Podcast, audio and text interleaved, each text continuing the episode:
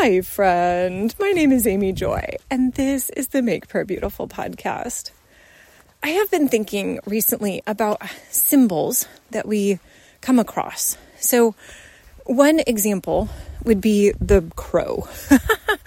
so, crows and ravens, most of us don't have really positive associations with these birds. And I know there are times where I will be on a prayer call with Bob and he'll say, There is a crow looking at me and it is cawing and it is mocking me. And I have no doubt, based on what else was happening on the prayer call, that he is correct. And yet, I have also been thinking about how the Lord actually is the one who created this universe. I don't think that the enemy has the ability to create things. He's just kind of a he he can knock things off or he can uh, masquerade, but so there's something about the crow that the Lord really delights in, I would assume. And so it was so fun for me because my sister was doing a project of art for different different feathers for the prayer team. And so Adrian when she was praying for my friend Adrian, she was getting a picture of a wall, defense, attack, and then a crow. And my sister was like, I'm sorry, a crow? And so she Googled defensive birds and found out that these birds are known for their disgusting defense mechanism. When confronted, they vomit out the undigested meat on the predator. And it goes on, you know, horrible smell, etc. But also that uh, to protect their nest, adult crows dive bomb people, cats, other animals, even other birds and the parents care for the young for a long time. And so my sister was like, Well, okay, a crow it is. Like, I was really expecting kind of a very cheerful bird for Adrian, but being a big gun in the name of the Lord is not a bad thing. No weakling in, in this realm. And the art that she came up with was incredibly beautiful. So that's that's a, a picture of saying we can emphasize the kind of dark side nature, or we could say, no, Lord, we want to actually take this symbol and switch it around. So I have a second example.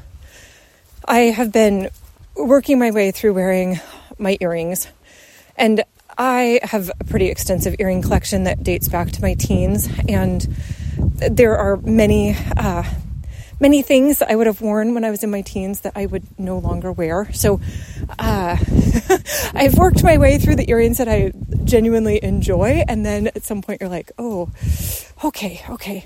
So there was a morning where I thought, Lord, which ones do I wear today? And I felt like I could wear wolf earrings. And I, at the time, I would have gotten these lived in the West. And so that is a more prevalent symbol in the desert, deserts of the southwest United States. Probably, I don't know if it's, I guess, probably also to like the Yellowstone area. And I put them on, and oh, you think about all of the stories of Little Red Riding Hood and the Three Little Pigs, and I mean, wolves are not the good guys in stories. And I, as a farmer, once subscribed to Sheep Magazine and read about wolves attacking sheep. It was very intense. Wolves are also enormous, or they can be, that if they put their paws on something, their heads are a full six feet high. Just crazy, enormous animals. So I was wearing these earrings and like trying to breathe through it, like, Lord, I don't really like having these on. Thank you anyway. And he said, But Amy, remember that article you read about wolves as keystone, as keystone species? And so what this was is in the ecosystem, what they found is that there are certain animals, and there might not be very many of them in any given ecosystem, but they're absolutely critical for the overall health and well being of the entire environment. That if you wipe out all of the wolves, then there's too many deers and there's too many ticks and there's too much disease.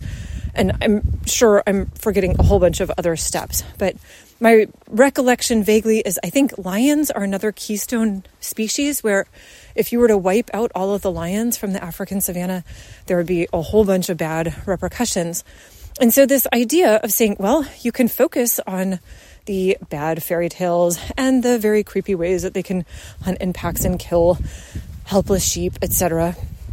Or you can say these actually are an important and very critical part of the overall health of the environment, and that the entire population of species uh, underneath them are better off because of their existence, even if single items, single deer that might get eaten or whatever, even if they are not as uh, benefited. So that would be another example. And I did not actually wear the wolf earrings for very long. I made it through prayer call and then I was like, I need to take these off and wear something small and pretty.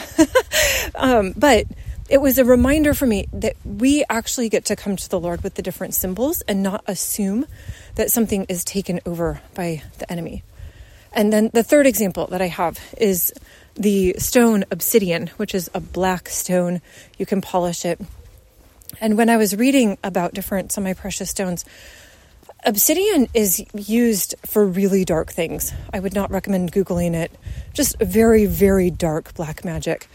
And I, even just talking about this, it just grieves me that we as people can take things that the Lord created and use them for such dark purposes. Whew. Forgive us, Lord. But then there's another part where I'm like, but as a person, I could actually bless the pieces of obsidian that I come across. I can say, Oh, I love that the Lord made you that you're an example of volcanic glass and that you're that there are you know brothers and sisters of you that could be sharpened to the point where you're like a scalpel to do surgery and lord for the the places where then we think about the things in this uh, world that have been co-opted for darkness the crows and the ravens the wolves and the obsidian as just a few examples Lord, I pray that you would give us the eyes to be able to see when there are things that are used for darkness and to say, Lord, what's a different narrative that we could tell? What's a different direction that we could pray? And Lord, even as I'm praying this, I just got a witchcraft headache. And so I know that this is a dark topic and that the enemy would really like us to, to cower and say, no, thank you. I just cede the field. You can have it. And yet, Lord, I just want to say no to that tendency that we have as a church to just flee. Lord, that you actually do call us to stand and be strong. Thank you, Lord. We love you. Amen.